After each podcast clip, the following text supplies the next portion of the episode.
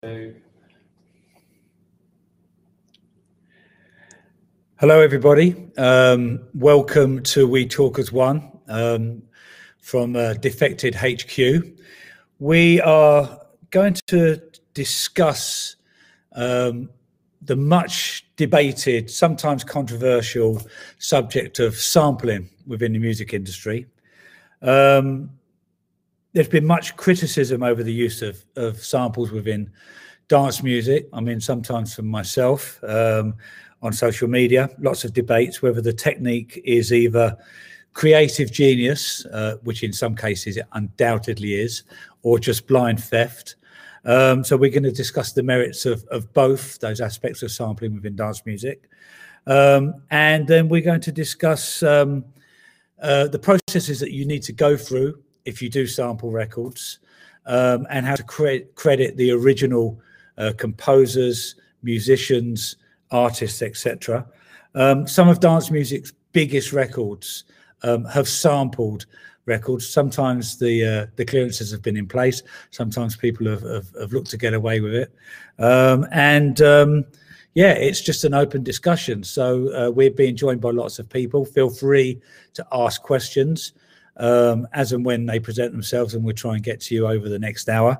Um, but I am uh, joined by three uh, three special guests actually.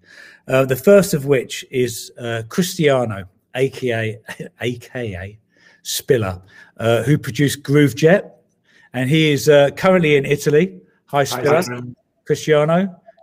Great Hi. to join us. Um, obviously, you can discuss the um, the process that you went through with Groovejet, um, and and uh, I'm, I'm, well aware of it. We've had many discussions about it, etc. I'm sure it'll be of great interest to to our audience. Um, I am also joined by BMG's Senior Director of uh, Legal and Business Affairs, Mr. Justin Robson, um, and uh, Justin Justin, very prominent in the music industry, and I'm proud to say that he worked for Defected uh, for several years. Before he worked for Defected, um, he was a lawyer at Clinton's. Um, and before that, he was in a band called the Starlings, which I'm sure he doesn't want me to mention. But you could you could Google it if you wish. Um, um, and finally, um, we're going to be joined by Dean Marsh, who is a UK-based entertainment lawyer. Hi, Dean. Um, and uh, Dean is going to is one of the uh, leading providers of music licensing and uh, sample clearance services around the world. So I think we have a we have an artist who can who can discuss the creative process. I can discuss it from a labels perspective, um, and uh, Dean and Justin can give us some clear guidance on the the legal processes um, uh, if you do sample someone's record. So um, I haven't I, just because of the nature of me being chaotic. I haven't really pre- uh, uh, prepared this, so it's a bit of an open forum, and we'll just free form, freestyle our way our way through it. But uh, as I did mention earlier, some of dance music's biggest records contain samples. Some very obvious, some some less lesser lesser known samples. Um, Shapeshifters Lola's theme samples Johnnie Taylor. What what about my love? quite extensively. Armand Van Helden, You Don't Even Know Me, uh, huge sample, uh, Carrie Lucas sample in that, uh, which I believe is owned by Salsoul, which is owned by BMG, uh, or, or Solar, I should say. Um, uh, sampled the record Carol, um, Carol Williams, Love Is You, which is owned by, um, and all of that, the music within those samples contributes greatly to the popularity of those records. In all cases, I, I believe that they, they, they were cleared. So, um, Spiller, do you want to kick us off the, the process of how you how you created Groovejet? Um, sure. I have many stories about about sampling. Each each time is completely different from from the other. Anyway, with the um, with Groovejet, what I did is uh, it, it, was clearly a sample that had to be cleared. It was pretty obvious. It was a Carol Williams sample, and so we we got in touch. Well, my management got in touch with uh, with Salsoul. They asked a certain amount of money, which I didn't have at the time, and um, we, we had a few labels that were interested in uh, in licensing Groovejet because it was played already and at the Winter Music Conference as a as a CDR by by Boris Dlugosch, and so there was an interest, but no one was willing to to pay me the advance that I needed to clear the sample. So what I had to do is I pressed some copies myself. I think there were about a thousand white labels, and uh, I started shipping them to some Italian record shops as white label with just the stickers that I applied on each of them. Uh, it was called the Mighty Miami EP, and he had like three tracks, and one of them was uh, was Groovejet on the A side. And uh, and on the inside there was like uh, you know the, the, at the time all the promos that were sent out had this like white sheet for uh, for feedbacks. And uh, with like you had to check if you like the record how many stars if you were willing to play it and blah blah blah. And mine had, had only like I, I only put like write or draw whatever you want and it was a completely white paper. And uh, i started receiving them back by fax from a record shop asking because i send them for free. I send like i think two or three copies each record shop for free to three key record shops in Italy, and I received them back asking, "Can we have more? Can we buy more?" And so I started selling them to them, and then some European shops around Europe asked them as well. I don't know how did they get it, but they started asking, and so very quickly I sold them all, and it became kind of a, a club hit uh, very quickly. It was an instrumental track at the time and uh, so by by doing that i created a lot of more interest and it went into the Buzz chart i think at number one. And so at the time we find labels who were more than willing to pay to release the sample and we did release the sample. So that's that's a, that's an interesting process. So initially nobody was prepared to finance the, the sample clearance because Salsoul were asking specific terms in advance for, for, for, the clearance, and then you created your own hype and your own buzz, and then you licensed the record. How does how does that process work if you're the the copyright owner or the recordings owner? Um, when you see somebody active in the marketplace with an uncleared sample, how, how does a, a BMG or, or, or a music lawyer go about clearing that when, when it's evident there's demand for it? I mean, Simon, you'll know you, have experienced this firsthand with Defected, I'm sure.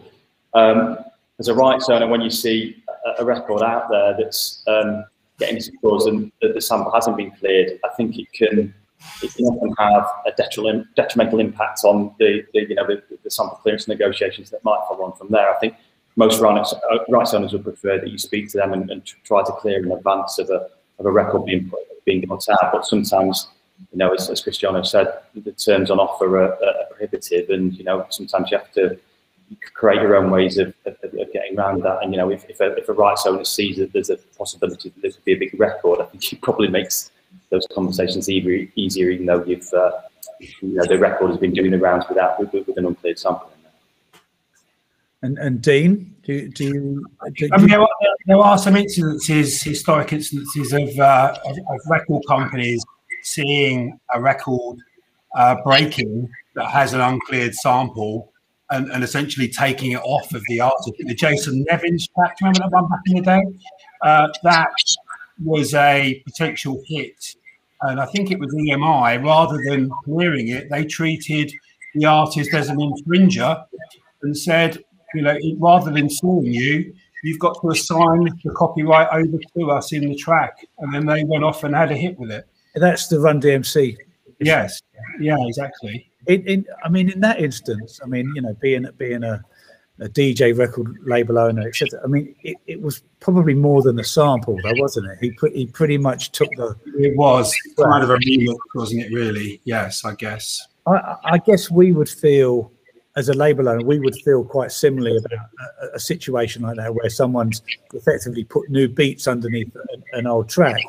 And I think that's a slightly different uh, nuance to someone that takes a one bar loop or a two bar loop and then gets creative over the top of it. I mean, you know, my, my view on it is that there's a lot of lazy sampling going on at this moment, and people putting records up on Bandcamp or pressing them as vinyl and sending them on Juno, where they're literally taking someone's entire piece of creativity and putting a beat, beat underneath it and some slight processing and their own record. They're not even crediting the original artist.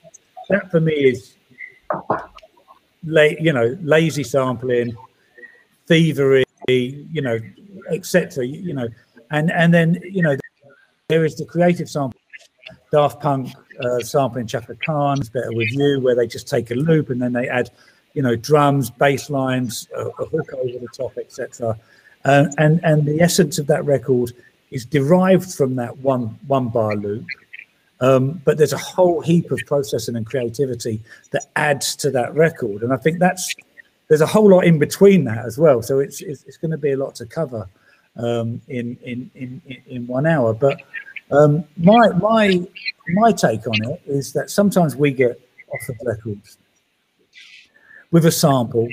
It can be ultra obscure. It may it may be on a record that is going to sell 2,000 records, and sometimes we take a view that it may not be worth entering into a process of negotiation because there's just not enough business in it.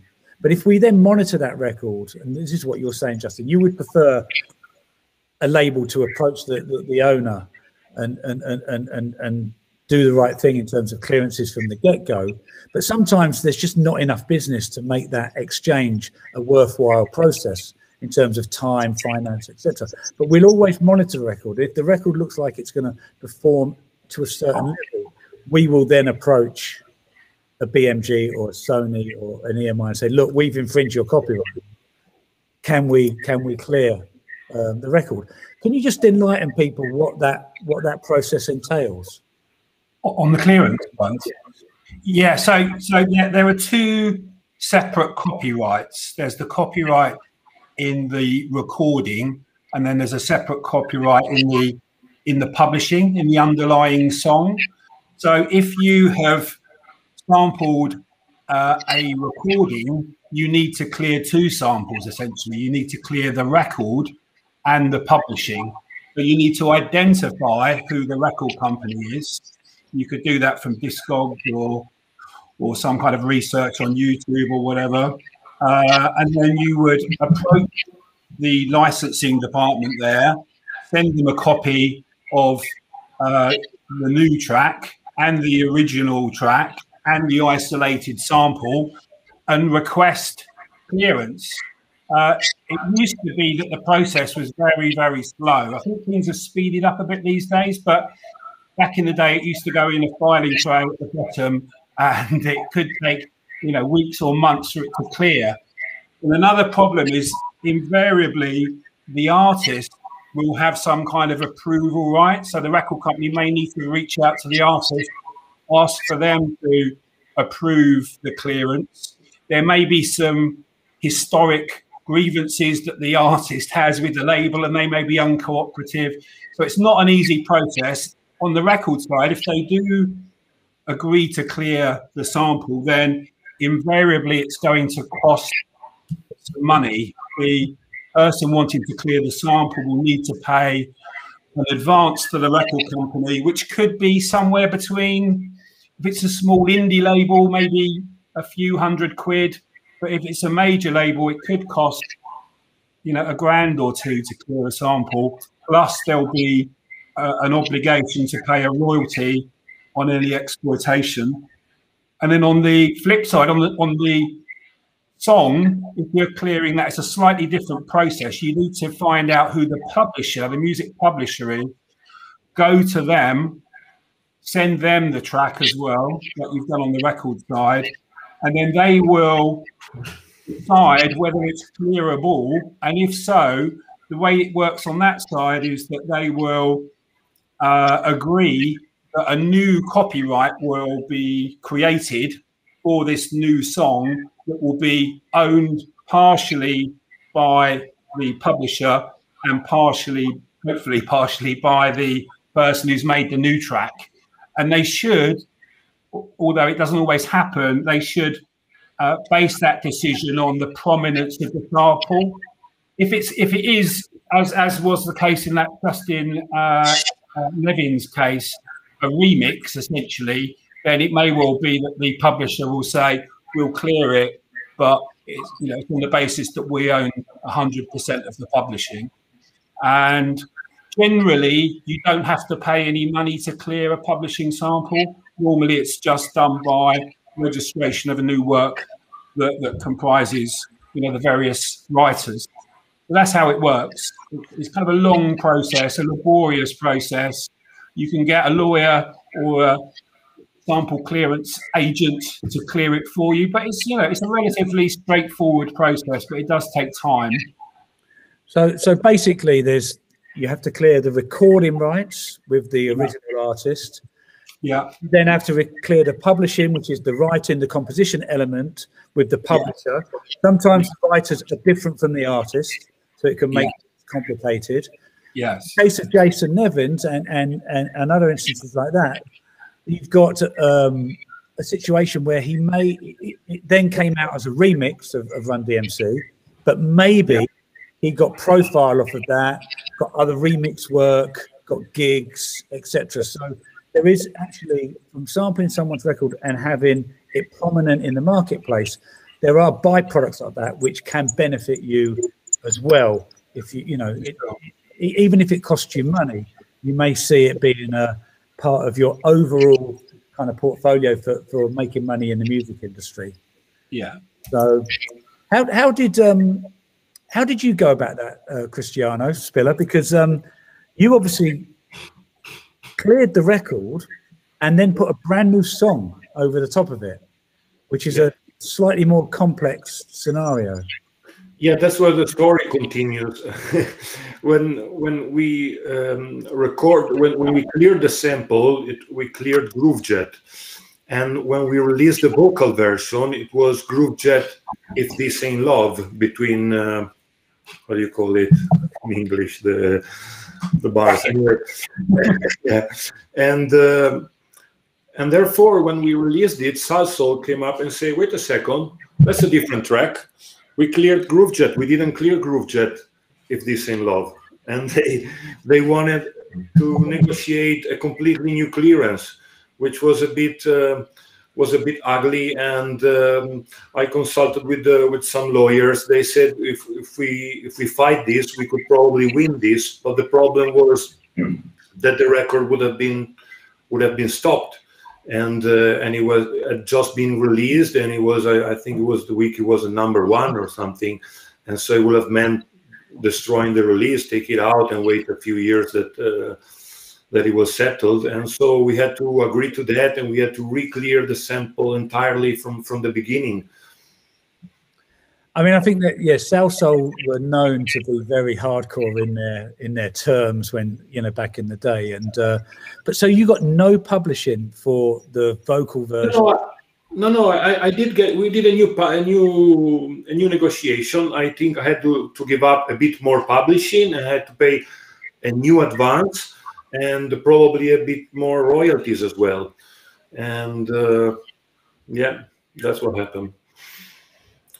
Vincent Montana was very kind though. He was very happy about about the temple. He got in touch. He was super kind, and he sent a lot of compliments. He came to Italy. I met him.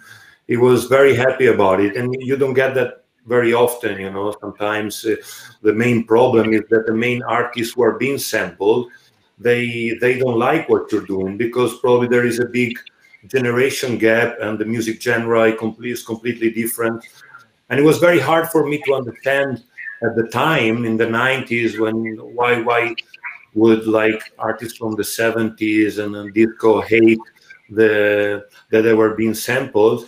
But right now 20 years later sometimes i get people remixing or sampling my music and i really don't like that. And i so i put myself in their shoes now and i kind of understand sometimes how it is you know.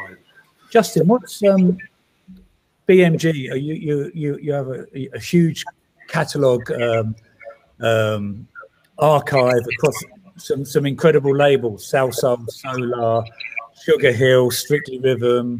You know, I mean, all of those labels are prime for modern day producers to be inspired by the sample or plagiarize in some way. What's your view? What's what's the company view on on samples? I mean, I think I think if something's done in the right way, it's not just a, you know we talked about a direct lift of a whole track and a drum beat underneath it. I mean that's theft essentially.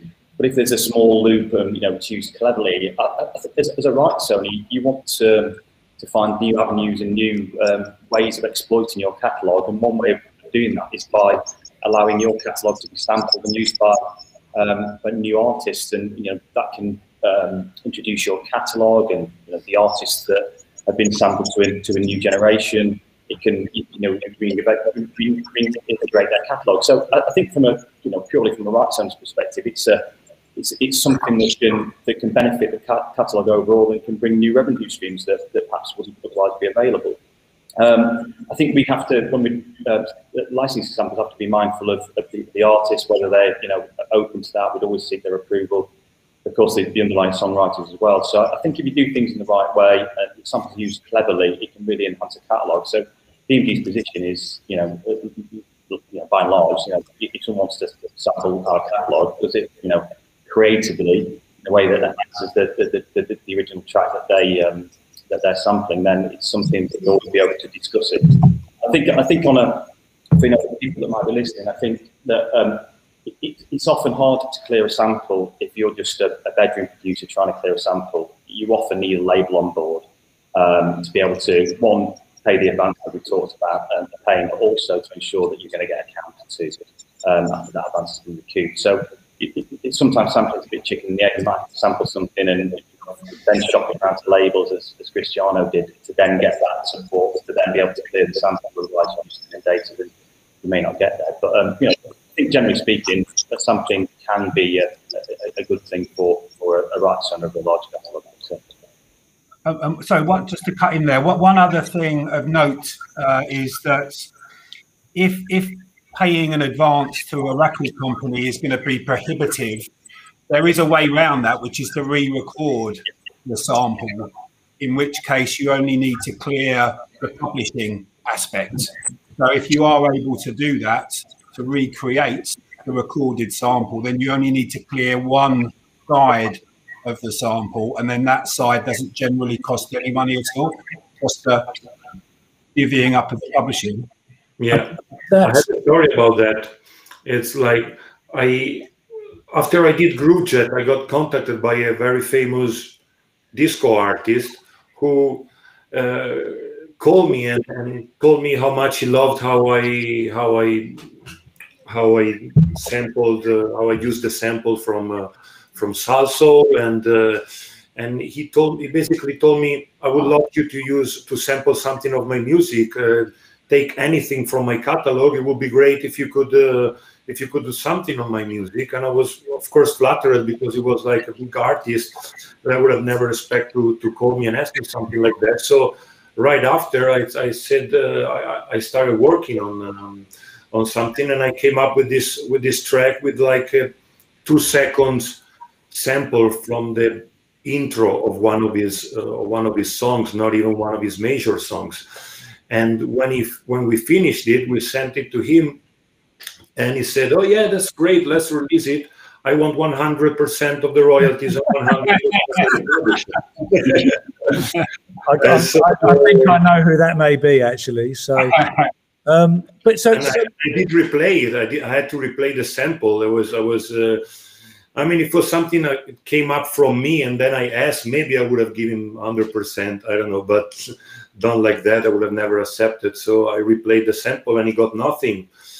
So, um, so, so, I, I mean, I, I agree, uh, Justin. If you're, you know, you're a bedroom producer or you're, you're a small independent producer, label owner, etc., and you have a sample, daunting, and sometimes you don't get listened to if you approach an EMI, a Sony, or someone big where you know you've got um, corporate people, corporate lawyers looking after sam- sample clearances, etc.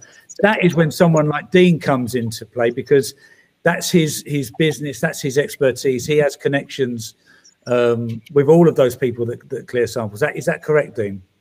Yeah, it is. You know, it is a lot to do with relationships. I think uh, if you know the person to call and you can uh, um, smooth talk them or whatever, or or spin it in a positive way, then yeah, then you know, often they are cooperative. I think you know it is. I mean, it is the wild west out there. There is so much music that is out there on various platforms that contains uncleared samples. It's very difficult for the majors uh, and the uh, kind of mini majors like BMG to to police it. So you know they will be cooperative and they'll take a pragmatic view about these things.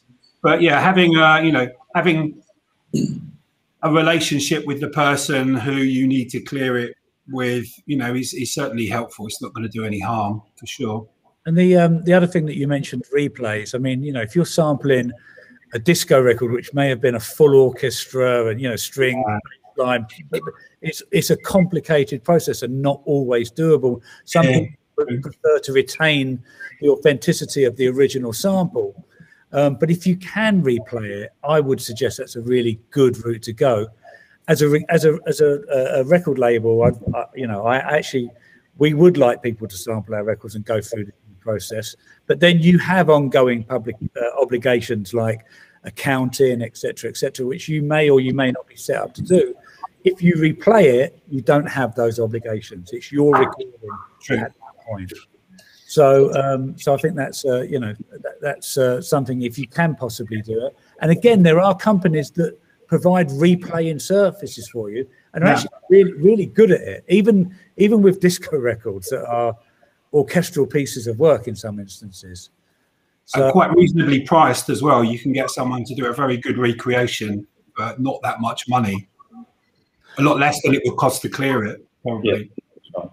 Um, also, Simon, another thing of note is that you know it isn't necessarily going to be an infringement if you do sample a recording. I mean, there is some uh, misconceptions about oh I can sample you know two or three seconds of a particular track.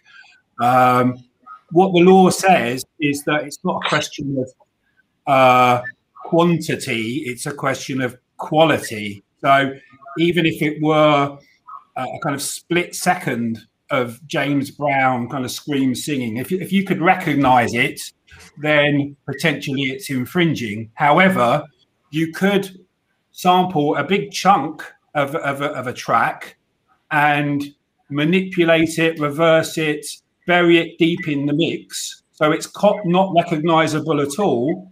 And then you wouldn't need to clear it. So it's a question of the circumstances. Uh, and in certain territories, in America particularly, there is a, a, a kind of fair usage defence. If you've if you've used a non-substantial amount, amount of a track and you've transformed it in some way, there's some kind of creativity gone on, and it's not substantially damaged the interests of the rights owner, then you're, you're free to sample. And um, who decides that? A judge.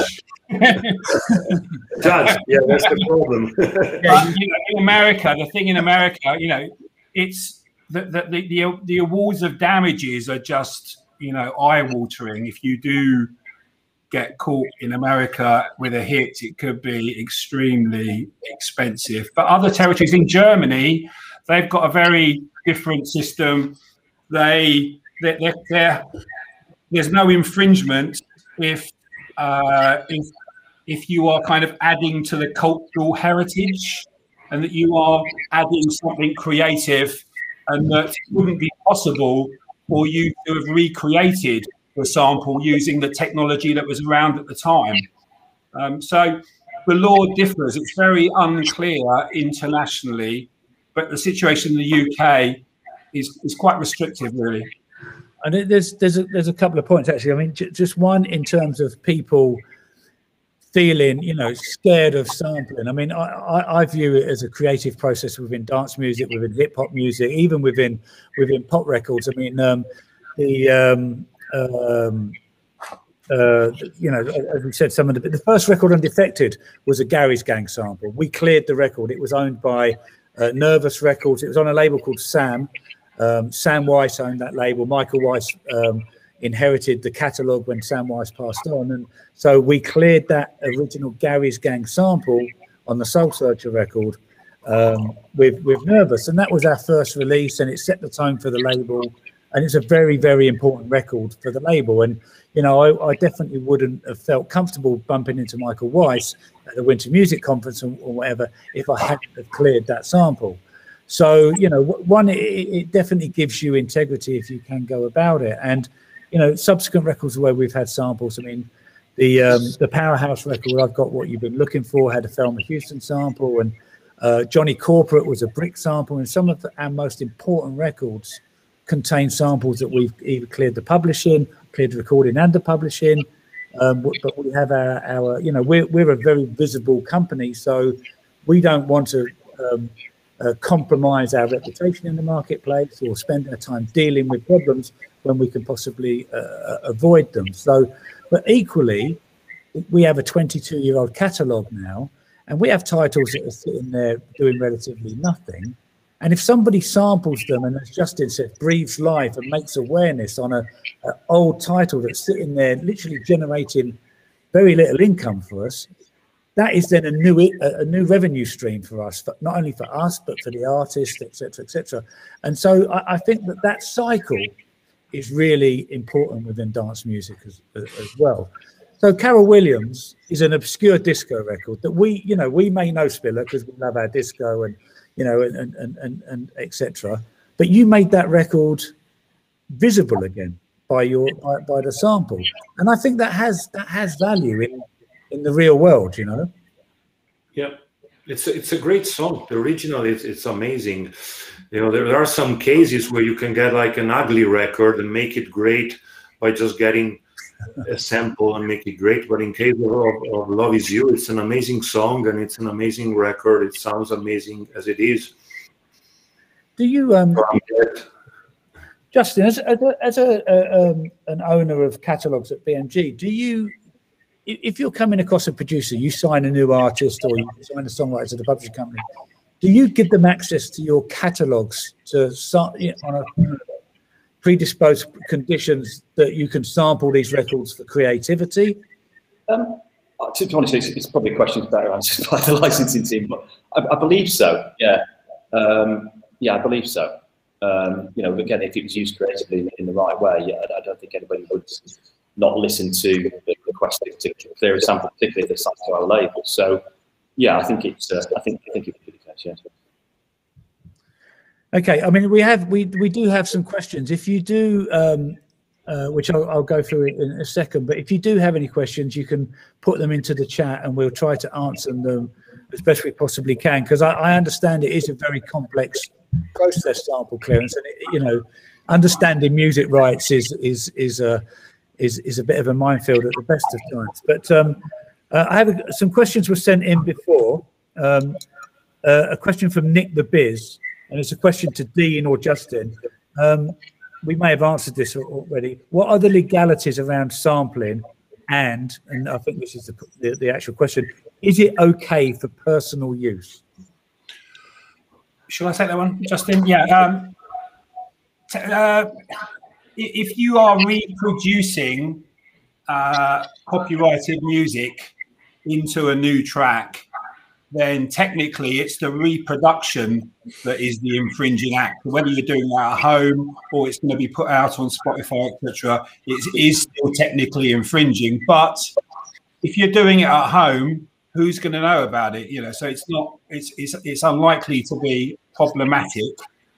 And also, you wouldn't need, in my opinion, to get clearance if you were using sampled music in a live environment, if you include it in in your set, as long as uh, as long as the venue where you're performing uh, had a PRS license, then that wouldn't be necessary either. Yeah. So so I think yeah, in in, in a personal use scenario, you don't need to clear it effectively. Okay. Um, a question from the original Rich Don. Um, do you have to get? We kind of have answered this, but it'd be good to clarify it. Do do you have to get a sample cleared, even if it's only a few seconds that are unrecognizable? As I said before, if it's unrecognizable, you wouldn't need to. No. So, but I, I do know people that have, have, have been pulled up for sna- sampling a snare. It can a snare be recognizable? A drum snare. Well, it's about originality. I mean, you're only entitled to copyright protection if the original work was original, that there was originality in it. If it was just a snare, I think it's you know it's debatable. You need to get someone like Peter Oxendale on the case, a musicologist, to advise. I think it's unlikely. I think from a sound recording point of view, if you if you if you can identify that even a snare has been sampled from another record, I think that there is probably an infringement there.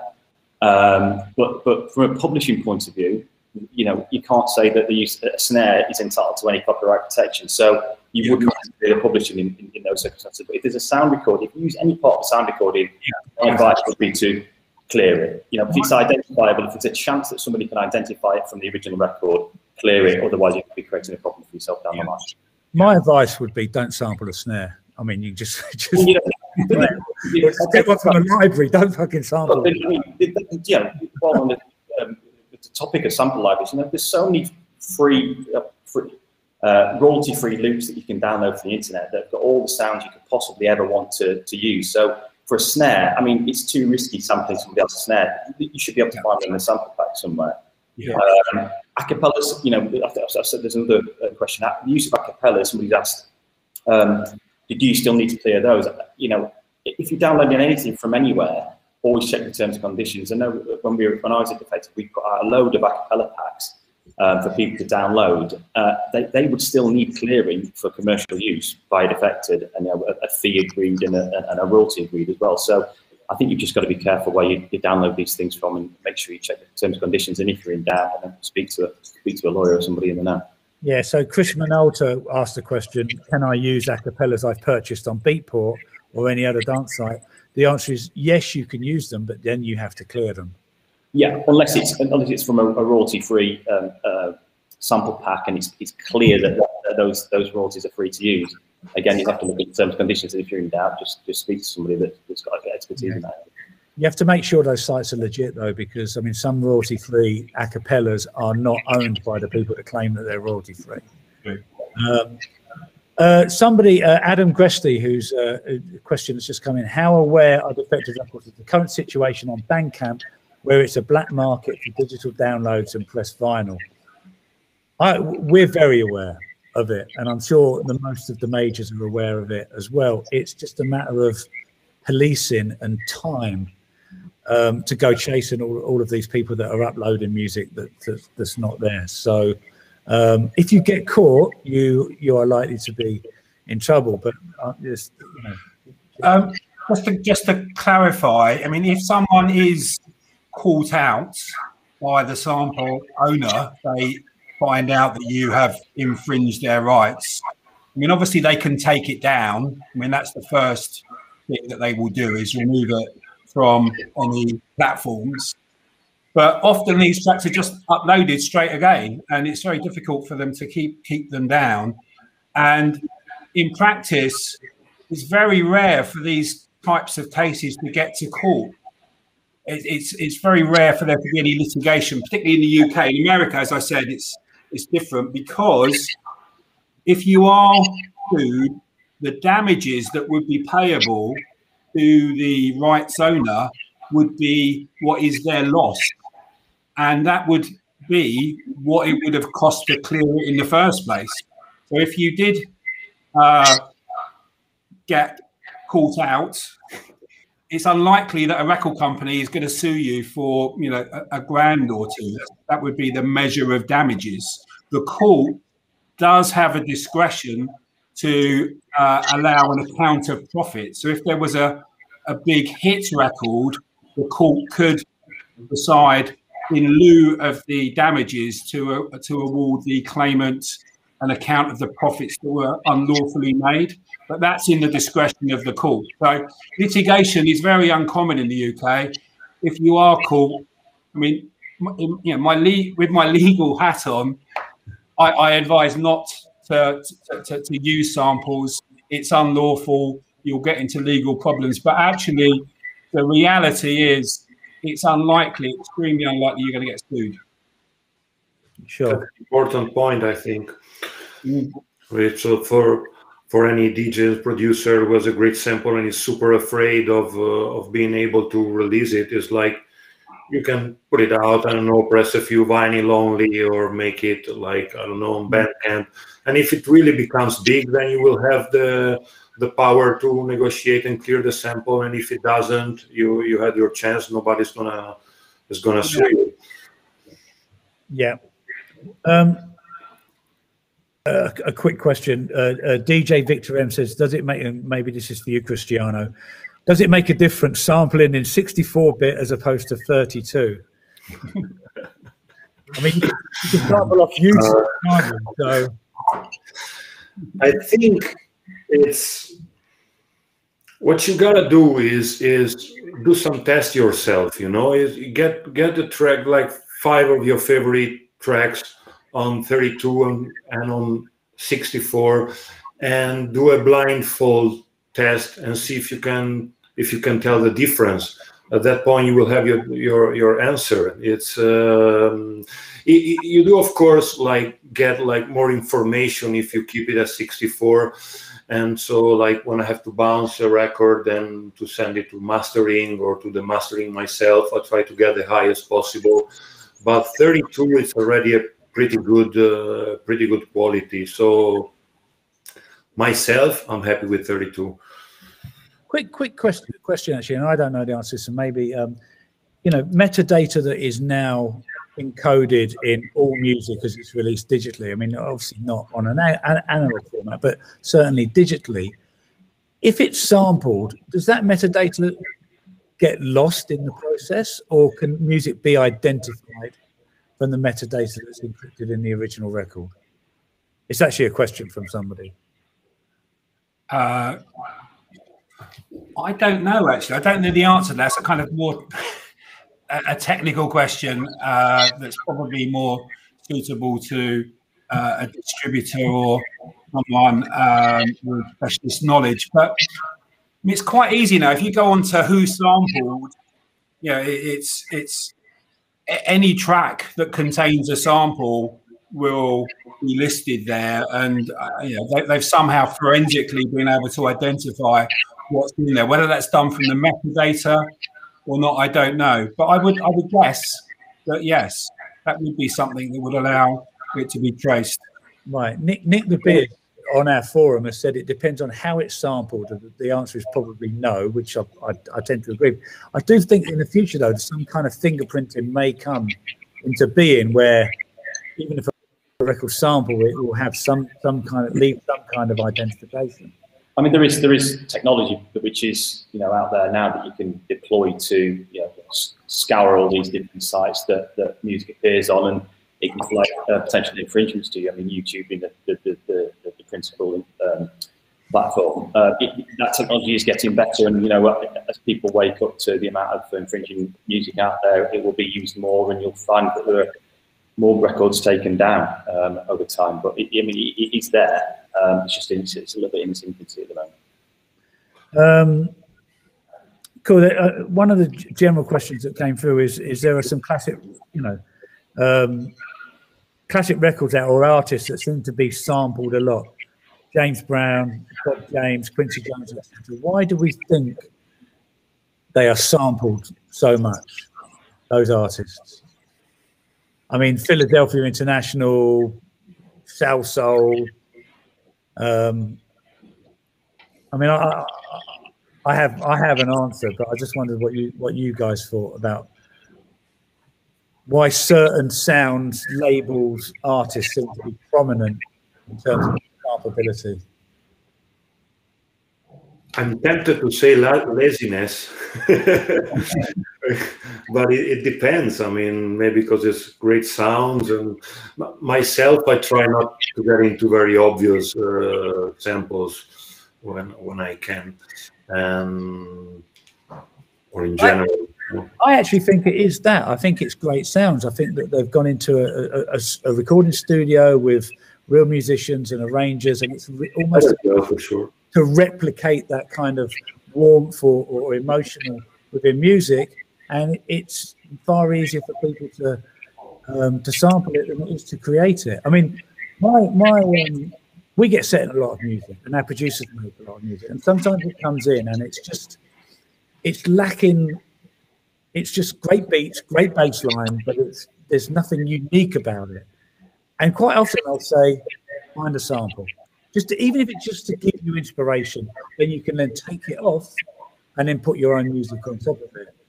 But you know, finding that that little bit of texture, whether it be a vocal or a string or, or a keyboard, it makes it more organic. It gives more. Um, yeah, it, it adds a lot quite often, for sure. You don't have to be a musician to do it, can't do you? It's just like you just need to be technically aware of, of, of how what the process is. So yeah. I mean, it's quite unique that uh, the the sampler, it's uh, is I was thinking now is the only music instrument where when you do uh, a panel like we're doing now, there's a DJ and a producer, an A and R, and a music business expert, and two lawyers. instrument, you will have to do that. I'm looking at the comments again, actually, and, and uh, Adam Gressley, who's, who's quite involved, says it's the lack of quantization in older records that gives modern beats musical swing. And I do actually, I do hear that in records. Sometimes when something is so syncopated, it's really rigid, and the old looseness of, of, a, of a real musician just gives a record a bit of a funk. And it's really hard to explain it's just something that you hear and you feel. That's what's most difficult to replicate on the replays as well. It is. Yeah, on the replay, you, you lose something. Invariably, there's a certain kind of je ne sais quoi, or whatever, that you just lose. It's difficult to explain, but it just doesn't have the magic often of the original version. Something is lost in the process. Yeah, because people will say that music isn't supposed to be perfect. It's that human element that gives it, you know, um, which again is really hard to quantify in any way, shape, or form. But you know, you can just, you can just after a while, um, you can just you can just feel it. I mean, I you know, I I, I listen to records, and sometimes you get really jaded listening to them, and and it's because they're doing exactly the same thing for three or four minutes. And then sometimes you listen to a record that's very similar, but you retain your attention, and it's because someone's programmed their drums. They've got filters, you know, they've got processing going on, and it tricks your mind.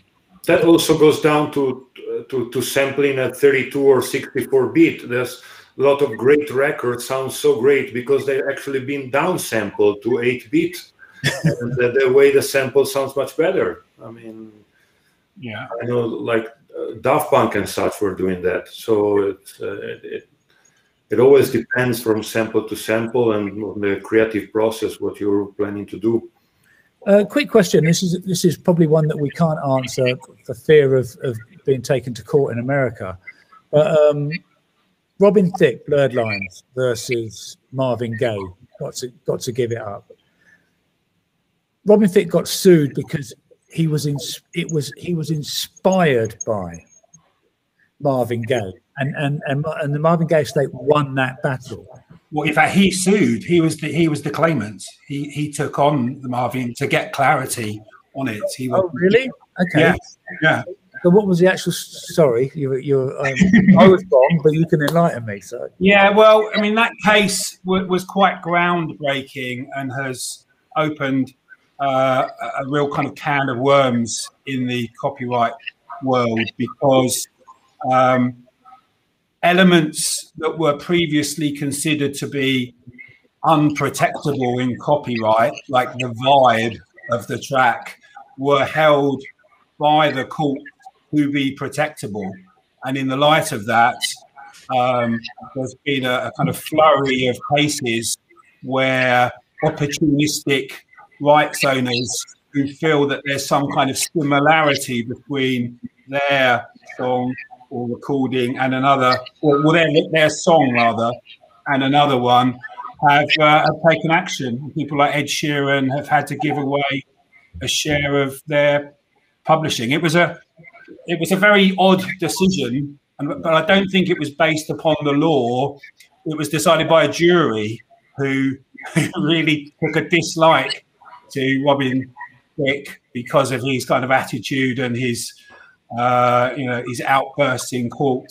So it was almost like a kind of punitive judgment against him that's had a kind of significant effect on the industry.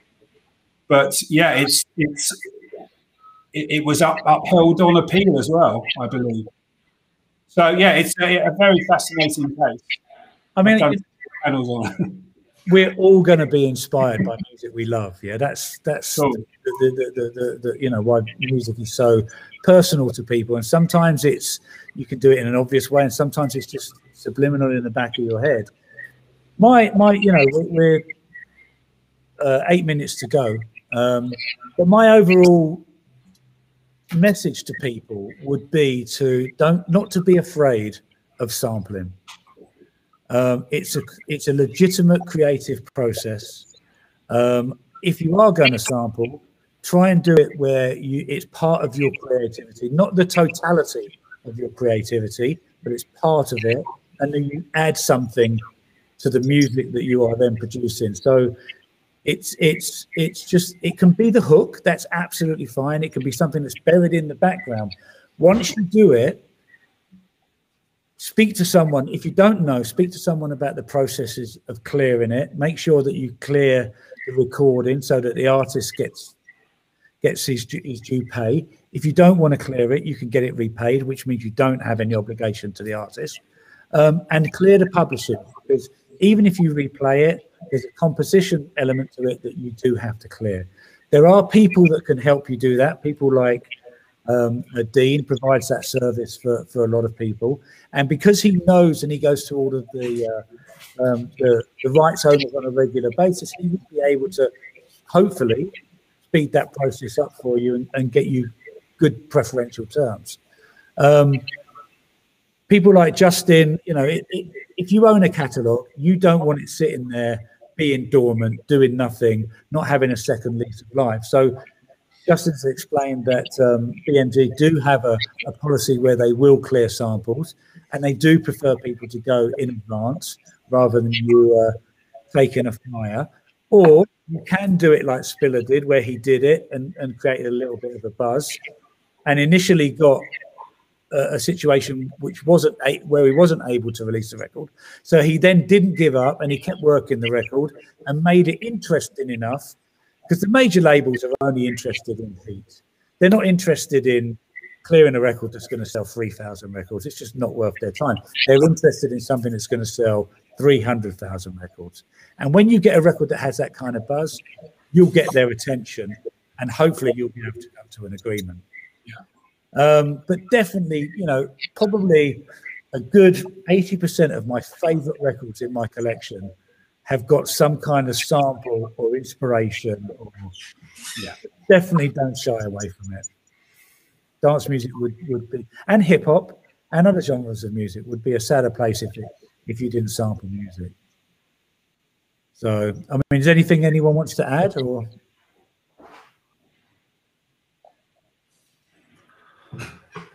Um, you want another story? I have another story. so a long, long time ago, I did a track sampling uh, a record that I didn't know what it was because it was a vinyl bootleg which only had a, a drawings on it. There were no information. I looked everywhere. I couldn't find. I wanted to clear the sample because I wanted to release it on a. It was for a big label, so it had to be cleared and it was quite recognizable. So there was no question; it had to be cleared. And uh, so I, it was before Shazam, it was before Discogs. I couldn't find where the bootleg came from, but the sound, the, the genre, was quite recognizable, and it it led to to a group that was doing that that kind of music. And so I, I bought the entire catalog from this group, which was big, and I listened to each song they ever did, each mix version and everything, and I couldn't find that remix. I asked a few DJs who were specialized in, in that kind of music if they knew what it was. I sent it to them, and they said, "I reminds me of something, but I I don't know what it is." And one suggested again that same group that I thought could have could have done it. So what we did is we we got in touch with that um, with that group and we said we have this track and uh, we think it could have one of your we could have sampled something from your catalog. Is it yours? And they replied and said yes it's ours and it's from this track. They said the title of the track. And so i immediately went back and listened to the track again and my sample wasn't there so i went check every different version edit remixes and my sample wasn't there so I told to my label that that bullshit. That's not where the sample comes from. And they said, wait a second. They said it's theirs. It's theirs. Let's clear it with them. At that point, it becomes their problem. If someone comes asking, and uh, and we did, and um, and the track was released, and uh, nobody came and asked for it. So I was quite sure that somehow it was maybe an unreleased version or something from them. And uh, last year, this came back into my mind, and uh, and I said, uh, let's check who sampled who, WhoSampled uh, .com, and see if they if they find it. And they did find what the sample was. It wasn't that sample at all. a completely different artist, and uh, who never credited for it. Beside from this great website, which is who sampled and yeah, that's the end of the story. I mean, I think that, that that's a good um, a good way to end it. Actually, WhoSampled, if for people that don't know, is a is almost like a Wikipedia of music sampling, um, and I'm sure people.